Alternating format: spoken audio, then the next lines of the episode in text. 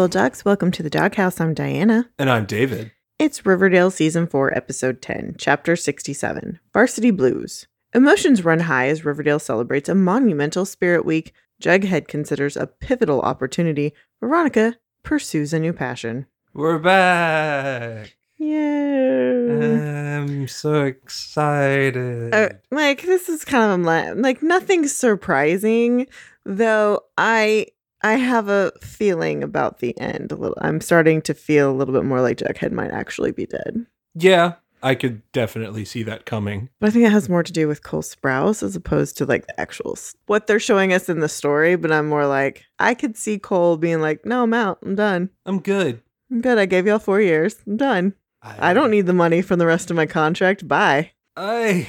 This is not a good turn. This is not a good No. turn coming back to the season hmm after we actually got some momentum. Yeah. This isn't just a fall flat episode for me. I really didn't like it. Uh, same. But I would say that my distaste for the episode is purely on one one character. And mine is everything altogether. and then that one character being the icing on the cake. Yeah. So we start the episode. We see we've got Jughead narration talking about, you know, hey, like this is it's Spirit Week. This is actually great. Uh, we see Cheryl and the other vixens hanging banners in the school. We see the football players dumping water, like celebrating a victory. We see Betty talking to Principal Honey and Archie reviewing plays in the doghouse Hey! with Veronica. And Jughead makes the point that this would be Archie's last high school career football game because they're playing in the championship. Mhm. And so, like, that's all like sweet and cool. It's I, I kind of like that a lot of this episode does revolve around high school shit. Yes. You know, football game, writing an article, interviewing with colleges. It's it's a nice change of pace, or so it seems. Sure. And so we start off from there in the Stonewall dorm. Jughead's typing away and Brett's there and he's just asking about his computer. He's like, hey, you should upgrade that. And Jughead says, no, the keys are used to my fingertips. Plus, I'm sentimental and superstitious. Fact. Which is really just Jug's way of saying, I'm paranoid, don't touch my shit. No, like that's just Jughead. Like, don't touch my shit. This is where the magic happens. Uh-uh. No. Uh, he gets a text message and he leaves. He's got to go talk to DuPont. They go over to a classroom and Jughead's like, uh, how did I get an interview with Yale? And so apparently DuPont showed someone at Yale the stories and he's like, you don't seem interested in this. And Jughead's like, yeah, my girlfriend, that's her real school and she didn't get in. Uh, Like, that's like, that's a fair way to be like, I'm a little uncomfortable with this. well, it's a dumb boy move, though. No, would be dumb would to be not going to the interview and to deny Yale based purely on your girlfriend. That's fair. One of my favorite nuggets of advice from Gilmore Girls, where Paris has to make a decision. She's like, I don't want to go there because my boyfriend's there, but it's also a good school. And Lorelai tells Paris, you know, not going to a school just because your boyfriend goes to school there is just as stupid as going to a school only because your boyfriend's there. So, you know, I like that DuPont says, you know, the heart can be a difficult minefield to navigate, but take my advice, figure it out. Don't be foolish.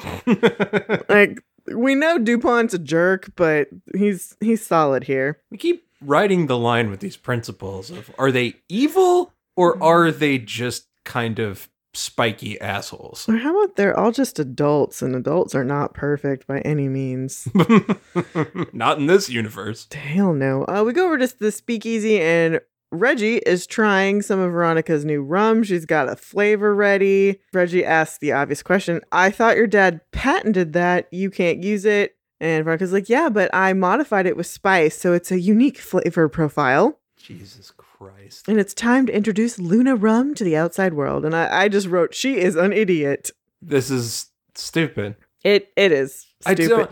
I mean, I understand that it's not any different than the stupid that we've already been doing with Veronica. It's just we keep doing the stupid. we went back to it. We Yeah. went right back to it. Yeah. We had this whole thing set up where we could go in a new direction, and we went right back to the same bullshit. Mm, yep. And we're at a point now where I'm no longer willing to forgive it mm-hmm. because of that. Yeah.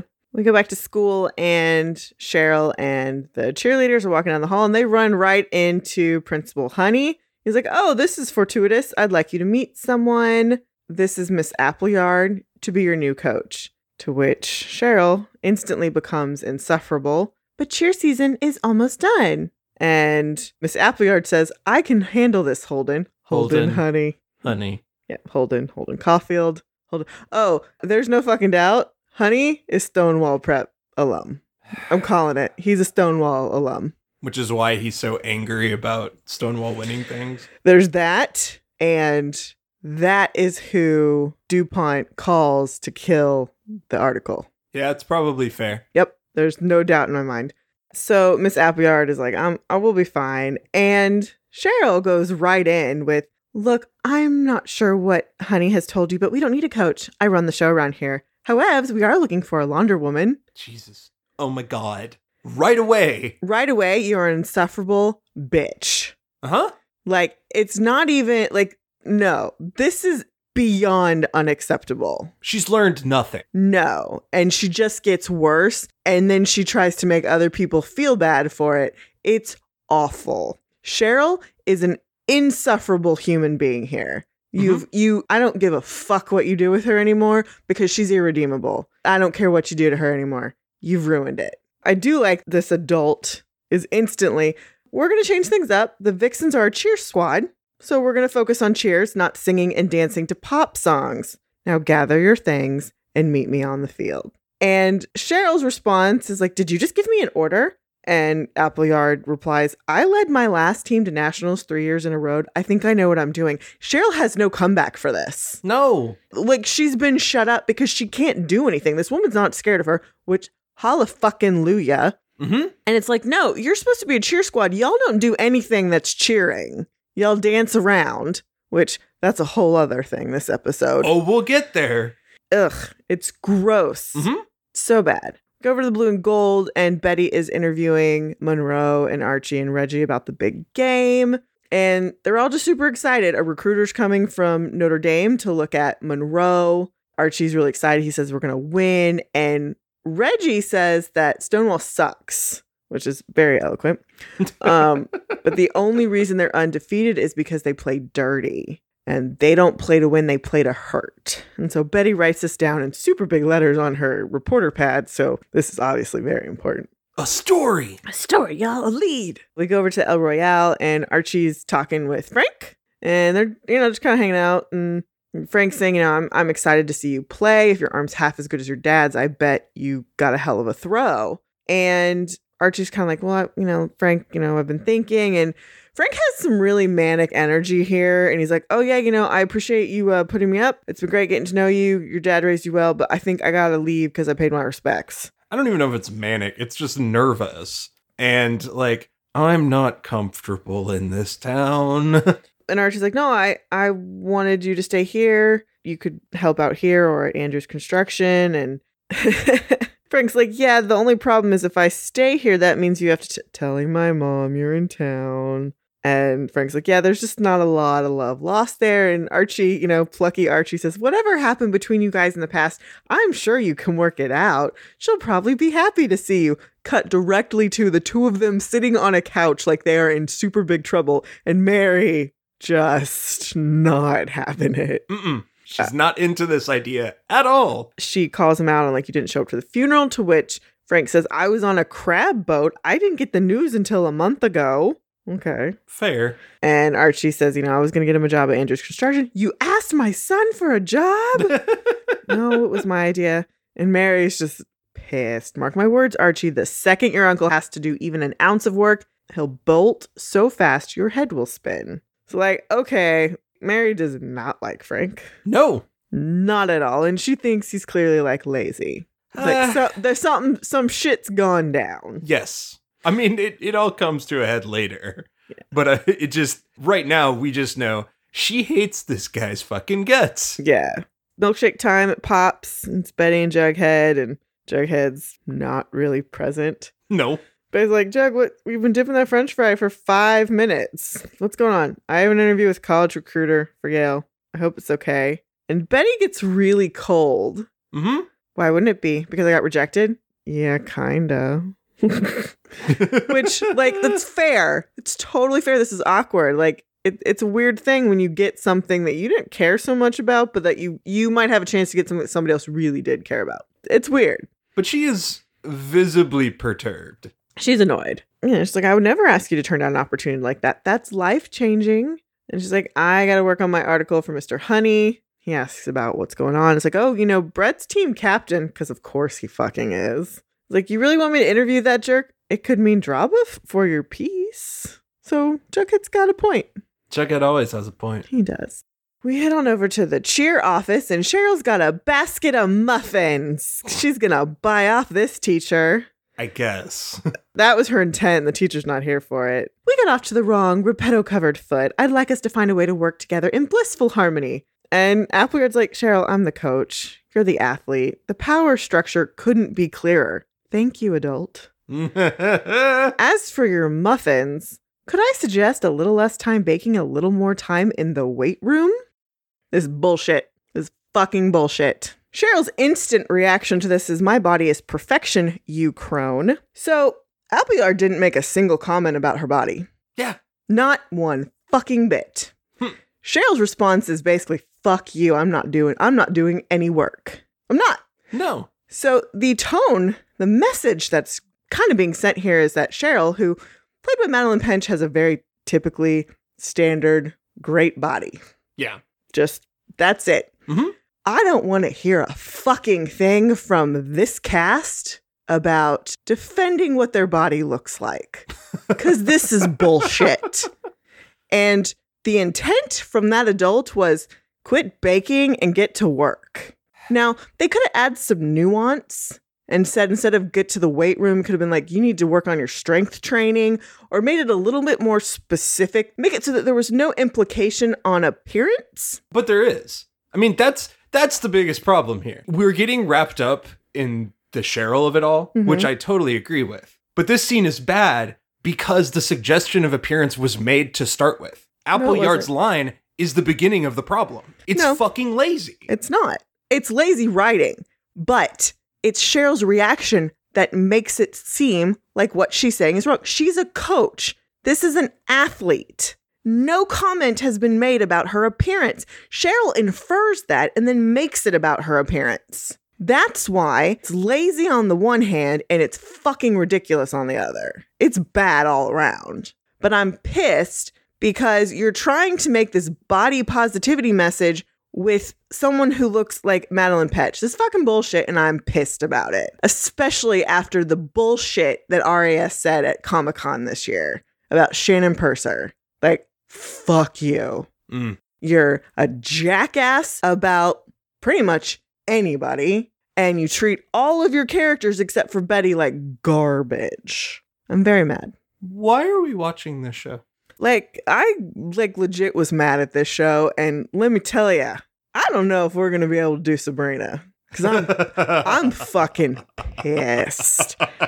Uh, as of the recording this episode, I've watched four episodes, and I have detected no less than four things that I'm like, are you fucking kidding me? This is the third season of this bullshit, and you're still doing this. I'm mad. I'm really, I'm really disappointed. I'm just so over this garbage. I'm dead to this show. Like I am numb to it. Well, that's not great. it is making me feel nothing. So that's to me is where I, I'm super beyond pissed. I can roll my eyes and get mad about the other stuff, but that's where I'm just like, nope, I'm done. I do not want to see any more shit from Cheryl Blossom because it's all fucking for naught. Well, I'll fill in for the rest of it. Sure. Okay. my anger you, and you frustration. can be angry about the other things because I put all my anger into the Cheryl storyline. So, okay, there's enough anger to go around. There we go. you know, cool. So we go over to Stonewall, and Betty's there to interview Brett.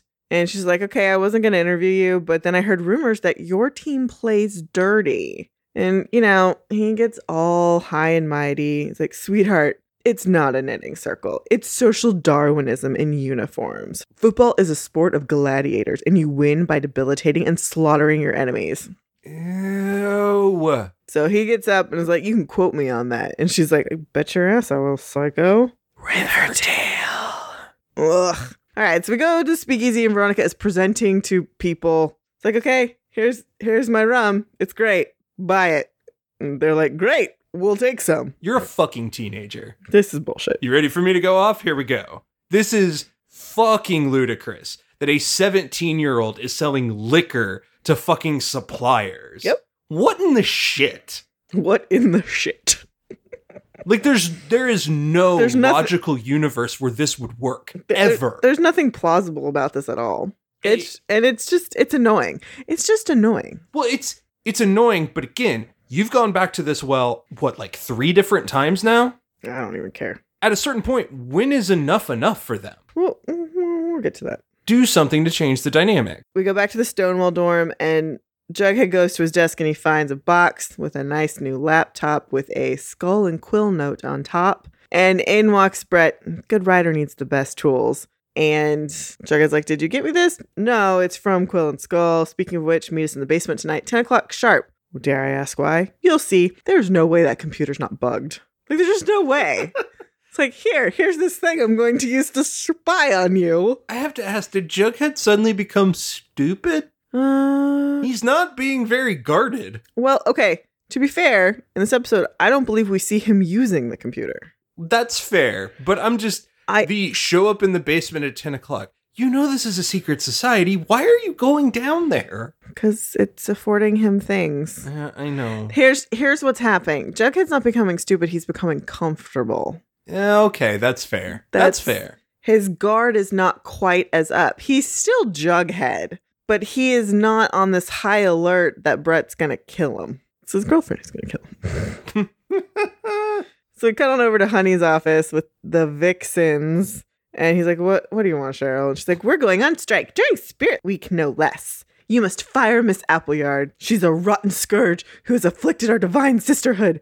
I'd hate for there to be a big vixen shaped hole during the most important football game in the year, nay, the century. And I'm just, I, I do like that Honey just kind of looks at her and laughs. Because it seems like he caves, but at the same time, it's just like, no, this is stupid. You know, he says, I usually don't respond well to threats, but in this case, I'll consider it. Which, you know, so, okay, so for everything we've seen from Honey, he ain't put up with her shit. He's called the cops on her parties. He's canceled her stuff. He sent her to therapy. Was actually a really good idea. hmm And that was actually you know, good on you.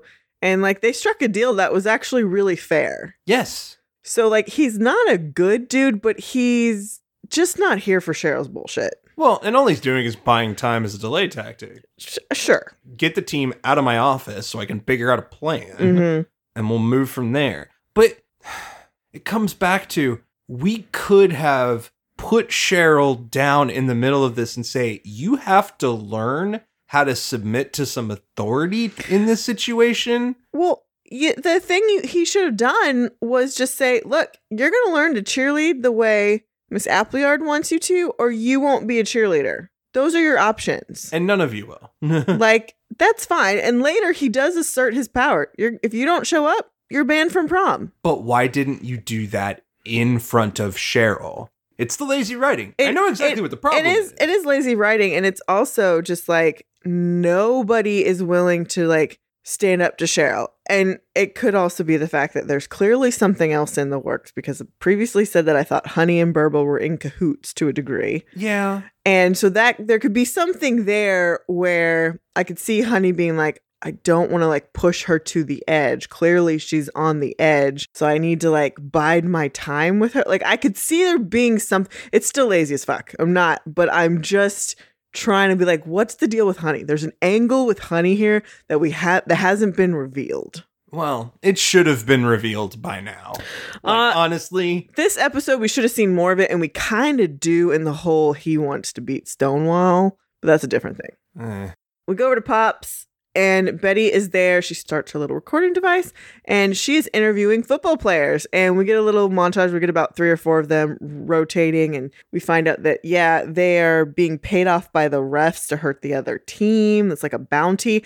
And if you have been a fan or at least a watcher of Sabrina, you will notice Billy Marlin is one of these guys. He's got a cast on his arm. He got that cast from Theo hey, hey. in a spell gone awry. So I, I really like that they had him here. I will say this Sabrina, in the episodes that I've seen, has made some really funny comments about Riverdale. Nice. And here I like this inclusion, especially since this is the first episode out that came out just before season three started. So yeah, you know, it's all it's all a horrible thing. Uh, we go over to the El Royale gym and we see our football guys are working out. Monroe says, "Hey, I'm gonna leave." He goes outside and he hears some noises, and then a bunch of dudes in bunny masks show up, and then we cut back inside the gym and they hear the kerfuffle and they run outside, and Monroe has been Nancy Kerrigan. They call the ambulance. They know exactly who it is who did this. Yeah. Yeah. Uh, we go back to the Stonewall basement, and Brett's there a little bit late. I, I had a prior obligation, so the implication is that he was a part of the group that that beat up Monroe. Well, duh. Yeah. So okay, now we have to tell our deepest, darkest secrets, and we're recording for archives. I'm so mad. I this this was the moment I wanted to throw things. Donna tells a story about her uncle making a pass at her, and when her mom didn't believe her, she started cutting herself. She shows her arm and the scars. Brett tells a story that when he was 14, his father got him a hooker to become a man, and he cried the whole time, but he didn't tell his dad because the truth is he was afraid he'd kill he'd kill me. None of this was necessary. No. Like there's a way to talk about traumatic events, hmm and they do it with Jughead. Jughead's was done well. And the reason it feels so cheap is because the first two are so ridiculously over the top. Well, here's here's why they feel that way. We don't know anything about Brett or Donna at all as characters other than they're horrible people. Yes. So those things happening are horrible things. Yes. Don't not trying to pretend they're not, but why do I care about these horrible people and this bat this is their deepest darkest secret? I mean, when they're just complete antagonists, Yes. the only thing that that proves to me is that you desperately wanted to write a scene where somebody showed their cut up arm. well, you And that's gross to me. you are trying to make us have sympathy for these characters that you've not earned at all in any way. and instead, it just comes off as cheap sensationalism. Exactly. Jughead's, you know, his this is something that he did or he didn't do that he has tremendous guilt about. And I do like it honestly could have just been I used to be homeless. That could have been the whole story yeah. Because Jughead does have shame about that Mhm. in and of itself. So I do really love that. And I they did give him this really like interesting story and then they added the bit where he's like I've never even told Betty that. And and this is on top of Jughead hasn't told Betty about the secret society either. Yeah, he's keeping stuff from her. He's keeping stuff from her and it's like, "Oh, whoa." So like this is a cool character moment for Jughead, but the way we got there fucking sucks. Yeah. I wanted to throw things. I was so angry. so now we get another horrible Cheryl scene. She's reading The Art of War. Why? That's kind of funny. Is it though? Okay, it is funny for someone like Cheryl to be so incensed by the existence of Appleyard to be reading The Art of War.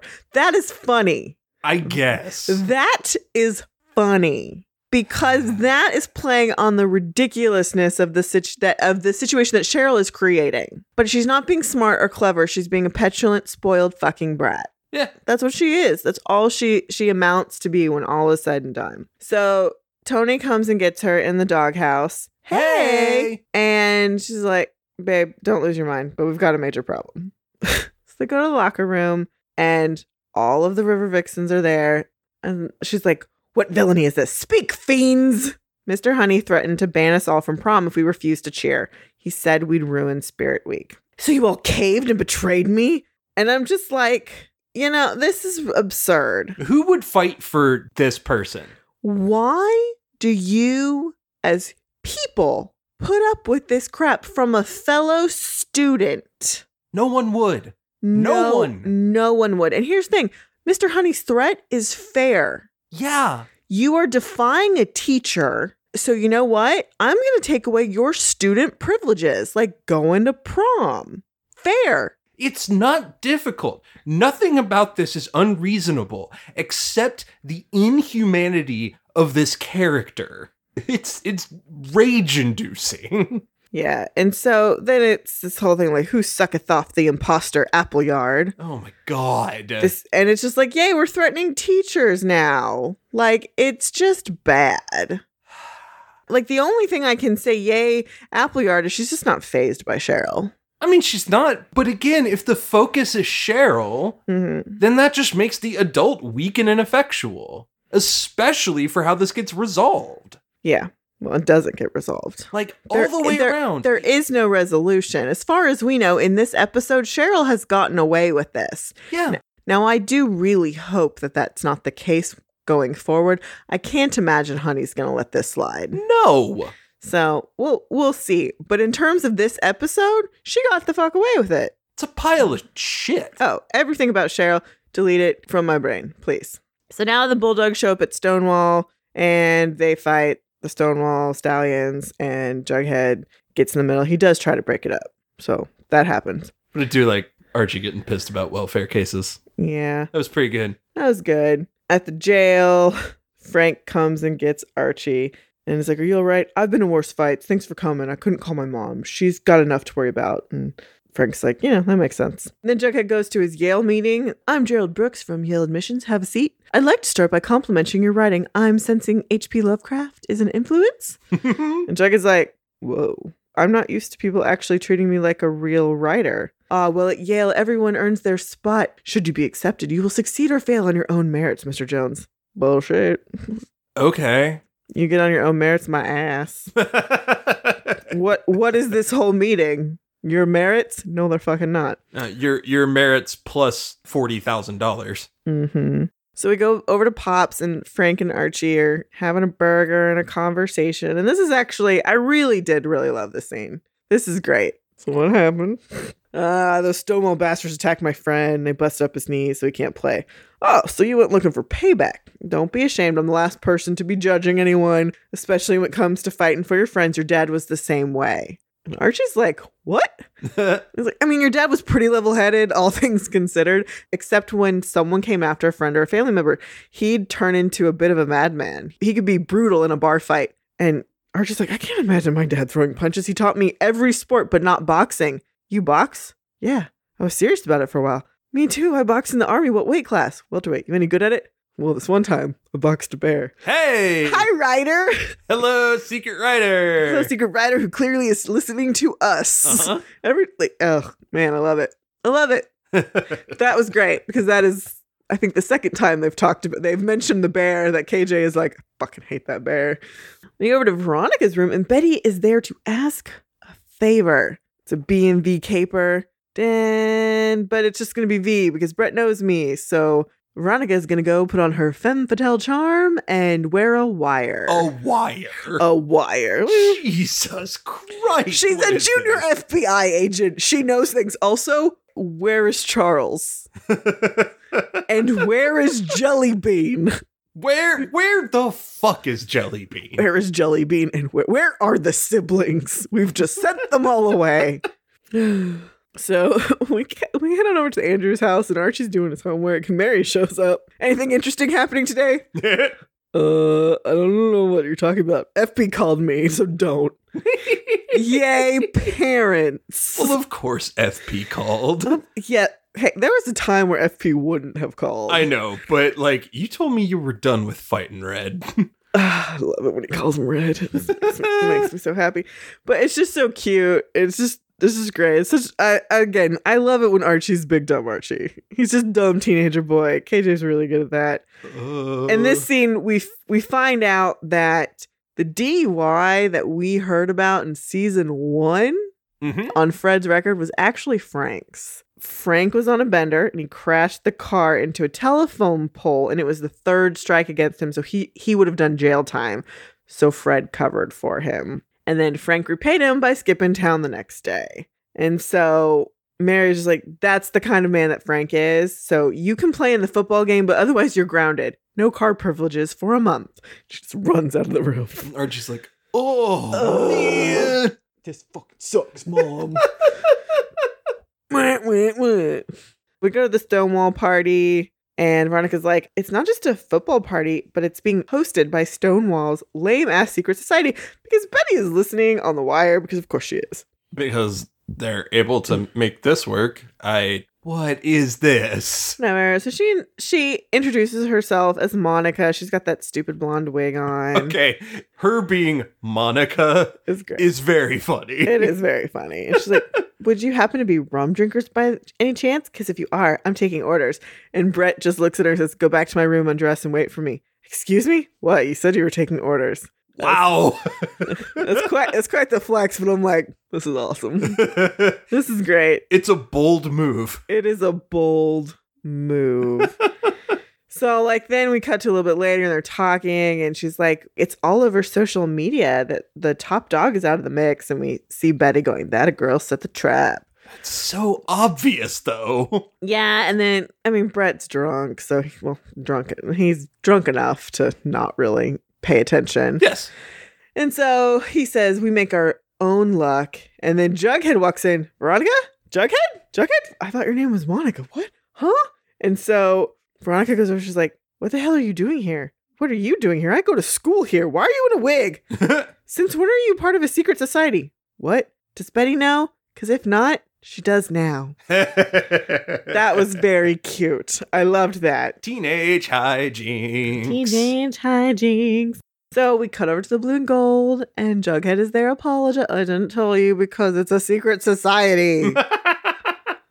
Fair. yeah, and she's like, you know, four months ago, you didn't even like those guys. You wanted to drop out and come back to Riverdale. Yeah, but I stayed. And you know what? I'm glad I stayed. I got a book contract, Betty. Don't forget about your Yale interview thanks to your new friends. Bitter, bitter Betty. You were a Mhm. bitter Betty. And so, like, Jughead's like, okay, so I got an interview with Yale because I'm a member of the society. If I get accepted, it's because of my writing. Does that make me such a horrible person? And Betty's clearly jealous. No, but we're keeping secrets from each other, and I hate that. And Jughead's like, okay, that's where I messed up. I should have told you. What was Veronica doing there? So they kind of go back and forth, and he's like, how can I make it up for you? I messed up a classic B and V scam. And she's like, No, I don't think you can help me. I'm just going to have to do this with unnamed sources. And I don't know if that's going to be enough. Yep. So, okay. All right. We go back to the El Royale gym, and Frank is boxing. And Archie comes and she's like, Okay, my mom told me about the DUI. And Frank is like, I was going through rough patch. I was in Riverdale between tours and I was having trouble dealing. And this was before I realized I needed counseling for what I went through in Desert Storm. Yep. And I don't remember much of that night. But I woke up the next morning, and your dad had already taken the blame. And I would have never asked Fred to do that, but he did it because that's who he was. And I took off because that's who I was. and I never got the chance to make things right. Yeah. So, like, Some real shit. that's like that's some real shit and it's also like i like that we're not like pretending that like this is cool or good but it's also like i'm i was a huge fuck up A, a huge fuck up who is also struggling. yeah like I, like he doesn't know how to exist here with archie and mary and he certainly wouldn't if fred was here he wouldn't know how to deal with that either No. like this fucking is weird It clearly took him decades just to figure out how to be a person again after being at war. Yeah. Let alone having to deal with interpersonal relationships. Yeah. So like it's it's a rough go for him. like this is this sucks and like you know your dad saved me from something horrible and i didn't get to fix it. I didn't get to say thank you. Yeah. so that sucks. Uh, we get on over to the speakeasy and veronica's boxing up rum and hiram is here. Oh my god. blah blah blah blah blah. And basically he found out about what was going on with the rum from one of the restaurateurs. They called him. So he serves her with a cease and desist order because he had his chemist look at the rum and it's like you added some shit to it but essentially the base is mine And one of the main lady who speaks when she's giving stuff to suppliers is a friend of Hiram's. yeah so and he's like you know if you make another bottle i'll see you and shut down this whole operation or we could team up And and at first, I'm like massive eye roll. No, this is Hiram's play. This is his play with her all the time. But to her credit, well, she says that would be a hell no for me. And he's like, Why are you so stubborn? You wanted me to go straight and I have. Why won't you accept me out of spite? And this this is the line where I'm like, okay, she's actually taken some of what Burble told her, and it's like, you gotta end this shit with your dad. Mm-hmm. because y'all are obsessed with each other. Like this is absurd. This is this is not going to end well for either of you. No. And she goes, maybe it's too late. Maybe too much damage has been done, Daddy, and that's what it feels like. And he's like, okay, if that's how you feel, I should go. Good luck with everything. And he goes. It's an interesting moment. I, I especially like Hiram's delivery of that line before. Yeah. Because he drops the gamesmanship Yeah.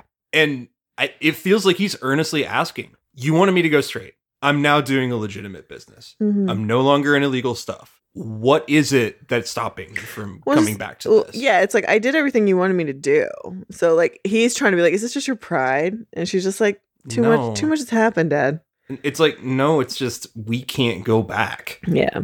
and it's actually a suddenly oh this is kind of a good moment for veronica so i take that back it, it got really annoying but i'm glad that they made this one little turn Like it the the one misstep I will say here is that where is Hermosa? We don't see her this episode. He's at the game with somebody, but it's not Hermosa. it's the lady who was Oh, at okay. It's the restaurant lady. thing. Okay.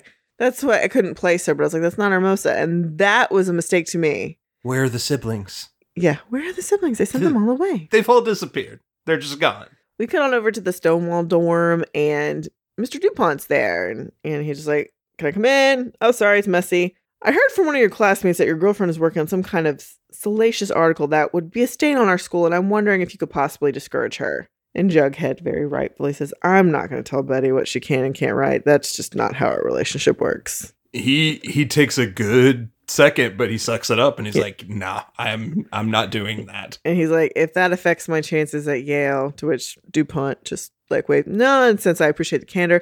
In fact, the other reason I stopped by was to invite you to sit with myself and Mr. Brooks in the alumni section of the game. Hope to see you there. okay All right. You know, like, I, I appreciate that. Like, I'm not going to tell my girlfriend not to do something. oh, there's clearly a longer game with dupont. Oh, sh- he's got to keep tabs on that boy. But I like the fact that he. I like the fact that in this moment he's not going to use that against him. Nope. He wants to. See, part of it is he's trying to see where his morals lie and what he's willing to compromise. Well, where, where's the line with Jughead? What's too far for him? And honestly, the line is someone he cares about. Mhm. Uh, we go back to the El Royale gym, and Monroe's trying to work out, and Archie's like, "How bad is it? If I stand on it for more than ten minutes, I feel like someone's hitting my knee with a hammer." Ow! The doctor said if I play, I could cause permanent damage, and Archie's like, "I'm really sorry." And Frank comes over. Let me ask you, if you could play through the pain, would you do it? And already I'm going. Fuck! No! No! No! No! He's gonna give him pills, Ugh, I hate and this. and Archie's instantly like, "No, you're not gonna do this, and there's no way." And ugh, I'm just like, ugh, we have a bad adult. We have a bad adult. Bad adult warning. Yeah. I, I I earnestly want to believe that Frank is a misguided adult, like early FP. yeah, I there's I feel like there's an element here where he's just trying to make Archie like him and make his do something good for him. Well, if I help your friend, your team wins, that'll make you happy. Like it's that type of thing. Like but it's like you're going about this in the wrong way. But I just I hate the Yeah. idea of this being the thing. Yeah, I don't I don't like it either. Just like let him be problematic, but he doesn't need to be a fucking drug dealer, hmm. which is where we're headed with this. So we go over to Honey's office, and Honey's yelling at Betty. This is not the piece I asked you to write. She's like, No, it's better. It's an expose about a culture of violence that's fostered at Stonewall Prep. Damn, Betty. And Honey's like, Nope, we can't do this. Uh, now I advise you to write the article that you agreed to deliver, a story that celebrates your classmates and your school. Or don't. There's no way in hell we're printing this. Thank you. Okay. Thank you, adult. And Betty knows this, right? Betty's going in to fight for the peace, but she knows I don't have actual sources. Yeah, she doesn't have proof to stand on because then it would be harder for him to ignore it. Yeah. Like he still could, but like I also appreciate adult just being like, no, do what you were told. Bye. like, number one, no, on principle. And number two, even if I thought it was good enough, no, I would get sued immediately. Yeah. It's game day. We go to the locker room and Monroe comes in and Archie's like, What are you doing? He's like, I'm not gonna fight you, Red. I'm not sitting this one out. I can't. It's like, why aren't you limping? Did my uncle give you those pills? And Monroe is just like, a scholarship to Notre Dame's on the line. It's changed my life, my family's life. I go pro, they're set. This is my choice to make, not yours. Monroe's gonna get addicted to pills.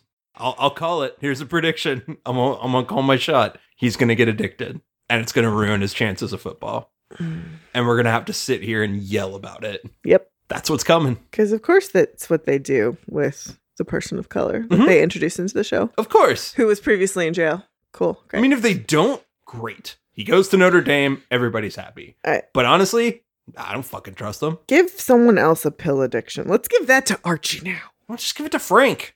Well, it's clearly something Frank's probably already dabbled with. We're at the game, and Jughead comes to sit with Betty. Aren't you lost? Shouldn't you be on the Stonewall side with all the Jeez. Yaleys? Come on, Betty. And he's like, I don't think that's going to happen. Plus, I've already met a, a bulldog, which is very cute because the Yales are the bulldogs. that, that's cute. I'll allow it. And he's like, How'd it go with Honey? Well, the game's happening, so I tried.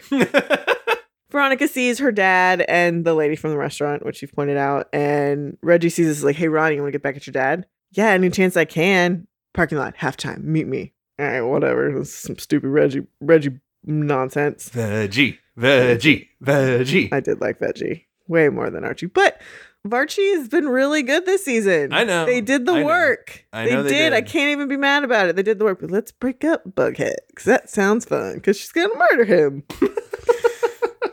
I'm just accepting that, that that's probably not even some big plan. That's like, eh, Betty kills Jughead. Okay, cool. But why? Because she's crazy. No, that, yeah. Because the darkness has been released. Anyway, football, ball, football, ball. All right, they do a huddle, and Archie is like, "We got to protect Monroe," and and Monroe's like, "No, you don't." And he's like, "No, they came after you. They're gonna come after you again." So it's fair. So it's Archie being a good good Archie. All right, cool. Cheryl locks Appleyard in her office, and then she goes out and yells at the rest of the River Vixens. Um, Appleyard is indisposed, so consider this a coup. And before any of you reptiles object, a word to the wise: you owe me this. I've been your fellow vixen in HBIC for four grueling years, and I've never turned my back on you, not like you did to me. To which Veronica goes, Fact, which is crap. Who owes you shit? None of these bitches owe you shit. You've terrorized them for four fucking years. You didn't come to school a lot either. So that that's well documented. You're mean. They're not even cheerleaders. They're just backup dancers to you. And how do they not stand by you? They chose not to enable you, but now they're fucking scared. This is just bad. It's just stupid. And the fact that Veronica says fact pisses me off because that calls back to when Cheryl says that when it's actually really funny and was accurate at the same time. Oh, and I'm sitting there like, fuck off, Veronica. Yeah. What do you know about this relationship? Well, Veronica, you're enabling Cheryl. Yes. in this moment, so is Toni. Y'all are enabling this horrible behavior it's by this deeply troubled girl who needs all of the therapy and probably some medication for a period of time. it's uh, It's and not- then And then, and then and then they sing Cherry Bomb, which, okay, there's one person in the world who can sing Cherry Bomb, it would be Cheryl Blossom. Okay, fine. This rendition sucks. yes, because the Runaways did it better than anybody ever would. But fine. Fine, whatever. It's not the worst song to pick for Cheryl to be singing while they're cheerleading on the football game and they're they're interspersing it with the action of the game. Okay, fine.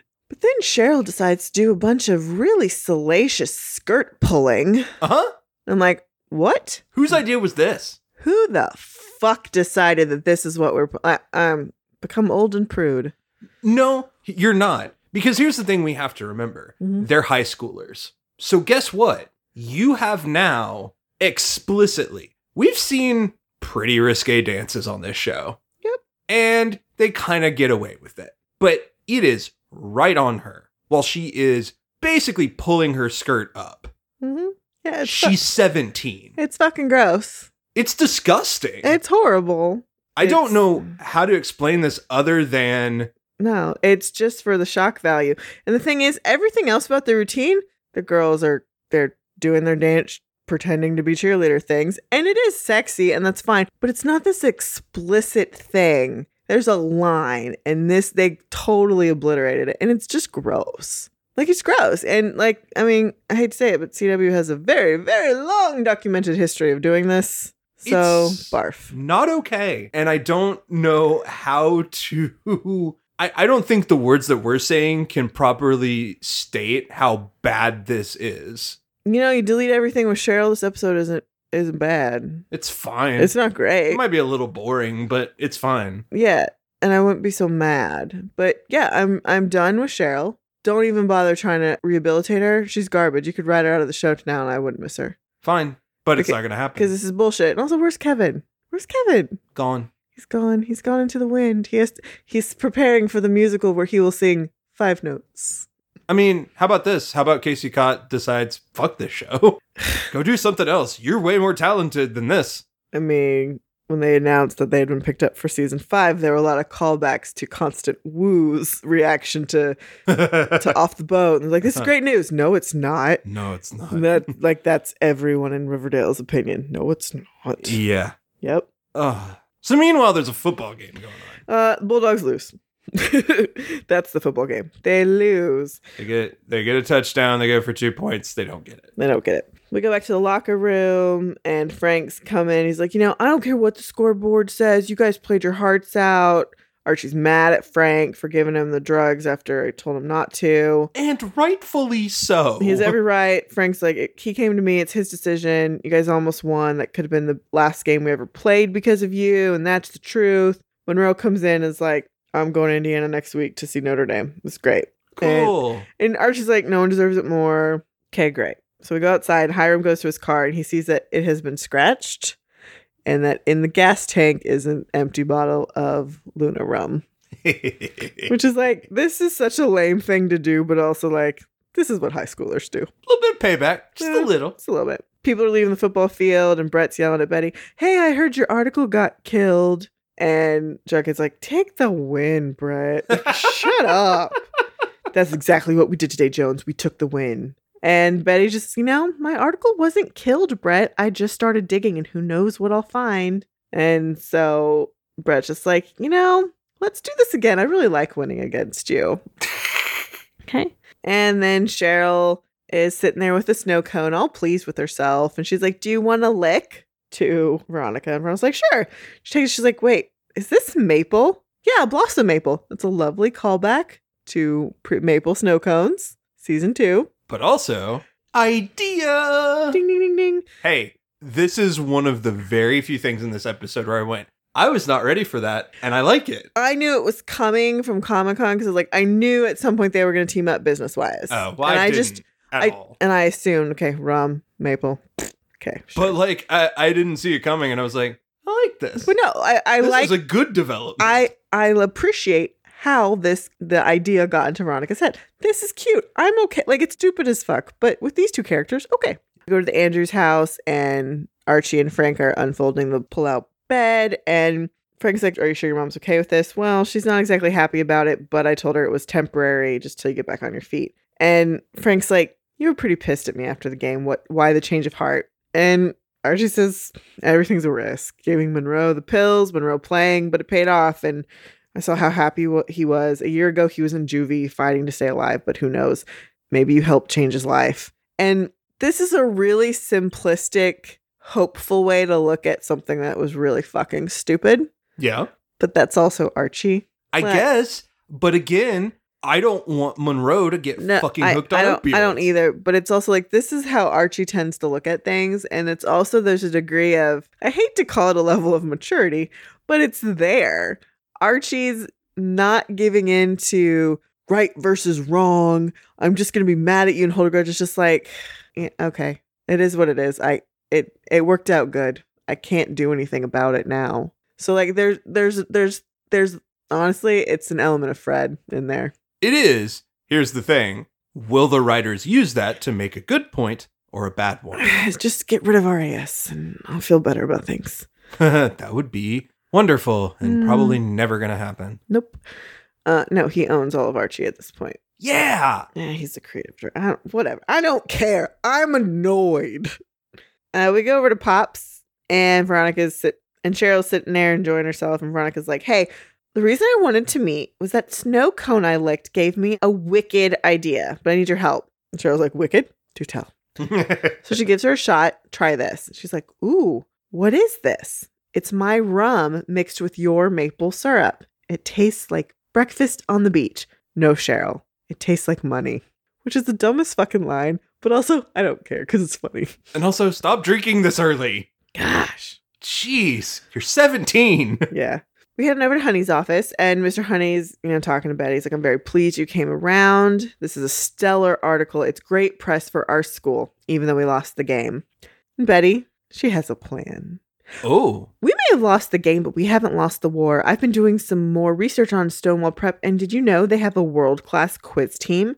And the captain of that team is none other than athlete, scholar, scumbag, Brett Weston Wallace. And Honey's like, Yeah, but it's only a few weeks away, and Riverdale doesn't even have a team. And Betty just kind of gives him that smile, and he's like, Miss Cooper, are you volunteering? Because I would love to get my hands on at least one trophy this year. And Betty says, Principal Honey, at this point in time, there's nothing I would enjoy more than to give Stonewall Prep a royal ass kicking. And Honey is very excited about this, and he's like, Then you have my full support, Captain. I love this. I, I do love this. This is great. Uh, honey, honey, and Betty. Yeah, this this is fun. I enjoy this. We head on over to Stonewall Prep. We're in a classroom, and Jughead walks in. He's like, Dad, what's going on?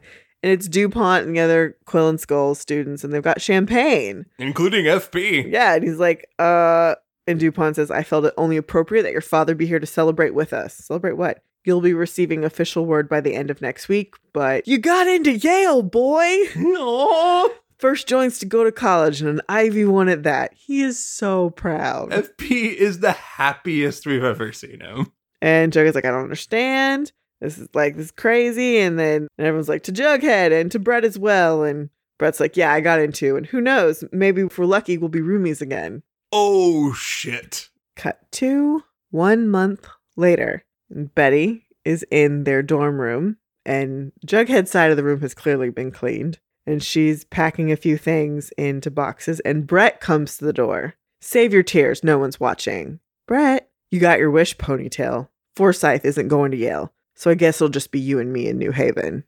Riverdale. So somehow, Betty got into Yale. I guess. I guess. I don't know. It's very interesting. I also kind of don't care. I I'm kind of just at the point with it where I just like, all right, so what happens? Well, Like- it's just like just like, like I'm- fucking tell us I'm already. I'm over theorizing. yes. I just am like, just tell me at this point. And we're not going to find out for another 12 episodes probably. Yep. So we gotta we gotta go back and forth. We gotta have drama. We gotta have an episode where all they do is have sex. Then we have to have parent drama. Then we have to have who got into the other schools. Like, what are the final decisions going to be? We have to have the musical, which we still don't know what it is yet, but I don't care. I do, but I don't. Then we have to have more nonsense, and then then cliffhanger, then reveal dash setup. I I don't know. Yep. I really don't. I mean, we we have been at this point before, but a lot of times it was you jumped the shark this hard.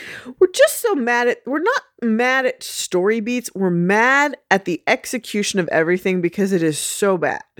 I'm fine with Cheryl being a bitch to the new coach and wanting to get her way because that's Cheryl. But this has gone on too long. It's gone on too far. Why are none of the adults standing up to her? Like directly and being like, enough is enough with this bullshit you know, Jughead and the Secret Society. Okay, tell dark secrets, but have them tell dark secrets that gives us insight into who these characters actually are so that we can start to care about them. This goes back to our season 2 problem. Mm-hmm. Too many episodes. Well, that's always been a problem with this show, with the exception of season one. With the story that they're telling with this whole Jughead's dead thing, they definitely need more than 13. Yeah. So they could probably get away 16, 18 at the most. They don't need 22 to 24. No. They, they don't. They don't need it at all. So yeah. and I don't know. I Mm-hmm. if if we keep doing shit like this hmm All right. It's going to be really hard to to keep wanting to watch it. we're gonna finish the season but like we've basically what's happened to us every year is i'll finish the season but i don't can't make a decision about the next season until we finish this one Yeah. and that's just where we're at it's hard there's so much potential here and it's just really shitty unimaginative and really insensitive execution Uh, offensive very offensive on on many fronts and painful to have to watch because it's This- just so blatantly terrible. well and you know what's sad is that the first half of the season was actually pretty good It was. There there were a few like moments, but nothing that got this reaction to it. Where I'm like, I fucking hate this right now. I'm so mad. It's like we got the car up to 70 and we crashed it into a brick wall. Yeah. That's what it feels like. It's just blatantly bad. it's disappointing, but you know, we have 12 more episodes to go. Mm-hmm. hmm So we're going to take our quick little break and then we'll come back. We'll have watched the next time on. So let's go watch the next time on.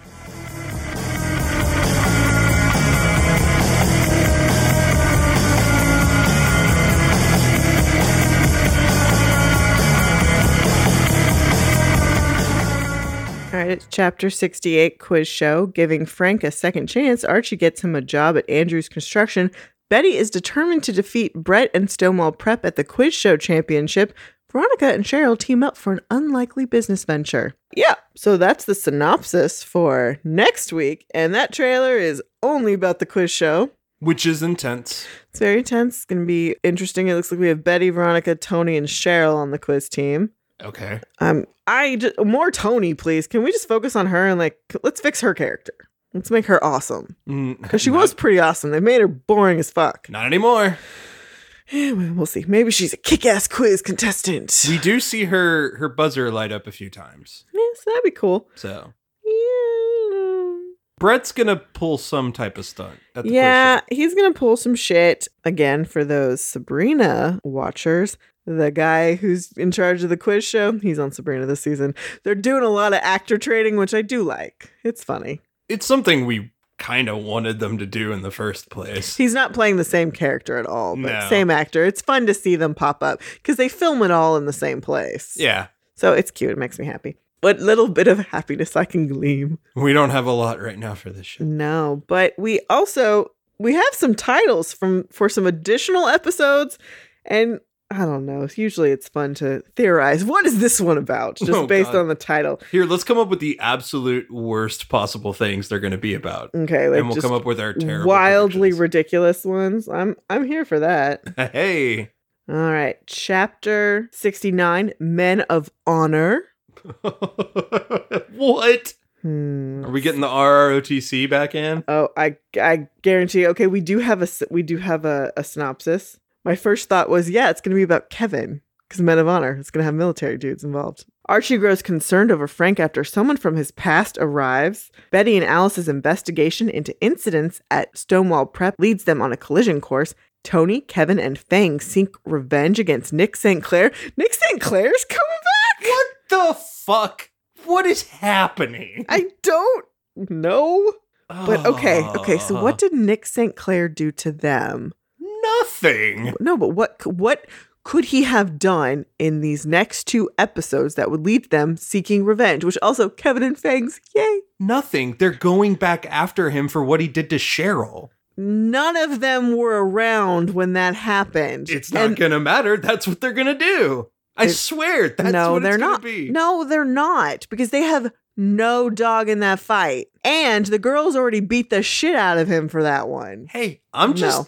I'm just saying. He has to have done some, like, there has to be some business venture that would directly affect Toni and Fangs and Kevin. And I'm trying to think what it could be. He bought out their bike dealership somewhere, or he's stealing the land from Toni's family, or something. Something, because I know Toni's family is going to play a bigger role in this this season, or just we're supposed to get like more about her backstory at some point. So I don't. That would be interesting. Someone from Frank's past, somebody he was in the army with for sure. Yeah. Has to be. Okay, episode chapter 70 The Ides of March. Worried about what the future may hold for him after high school, Archie seeks advice from an unlikely source. Veronica begins to spiral after learning devastating news. Accusations leave Jughead's future hanging in the balance. Okay, Archie's gonna go ask Hiram for advice. Unlikely source. Mm, I guess. Hey, Archie wants some direction on how to be successful and what to do with himself. Hiram has seen Archie in many different facets. Yeah. Veronica, someone's gonna die. It's Hermione. it- uh, no, Abuelita. Oh. That makes it messier with the whole rum thing. Yeah. Accusation leaves Jughead's future in the balance. He gets accused of stealing, plagiarism. That's what's gonna happen. Sure. Sure, why not? It's they're not doing great here. Oh, okay, great. Chapter 71 How to Get Away with Murder. Somebody is murdered. Oh, okay. This is where it starts. Yep. And this keeps me back on track with what we've said the whole time. This is his story. Mm-hmm. This is not an actual murder. So that will be the episode where we see. Okay, okay, cool. The accusations have something to do with the incidences at Stonewall. We've already I've established that before as a possibility. Okay, Grandpa's got to return. Grandpa, Grandpa needs to return. yeah. Okay, hold on. Pieces are coming together in my brain. So the accusations put Jughead in a really shitty position where now he feels threatened, and it's gonna lead back to the the skull and quill or quill and skull. I don't remember what they're called. Stupid, stupid. And Jughead's got to write this story. How to Get Away with Murder is how he starts writing the story that will become the plan to enact the thing that we keep seeing, the cover up, or mm-hmm. whatever. Okay, there we go. See, I solved it. And then we get to watch. That's episode 14. So then we get to watch eight more episodes of crap. cool. I'm not bit. I'm about to cry, by the way. That's that's where I'm headed. It's cracking from laughter to tears. Okay. Okay. Dear listener, David will be over it by tomorrow. I will, but for right now, it's not good, y'all. This is thank, thank you for coming to Riverdale Therapy. We complain about the show. This is, this is where we put all of our angers in the world and we focus them on this show that is deeply problematic, and yet we have not looked away in four seasons. Thank you. Why? I don't know. Because he boxed a bear and we can't not. It's just, it's just. I'll never, I'll never forgive slash forget that. It will be one of the most memorable things I've seen on television, and also one of the most infuriating things I've ever seen on television. You have to box the bear. A bear, a fucking bear. That's what this show has come to. But also, it gave us Fred Andrews. And like, Oh, someone's been sharing that meme. It's just like about hit, like the whole like you become an adult and you have to make decisions and just be assured enough about them that you don't have to lie about it. I'm like, fuck you, Fred. I don't want to hear this. I'm running away. You can't catch me, Fred Andrews. I can't hear you. All right. Until next time. Hashtag go bulldogs. No bulldogs. No bulldogs. No. no. Hashtag no bulldogs.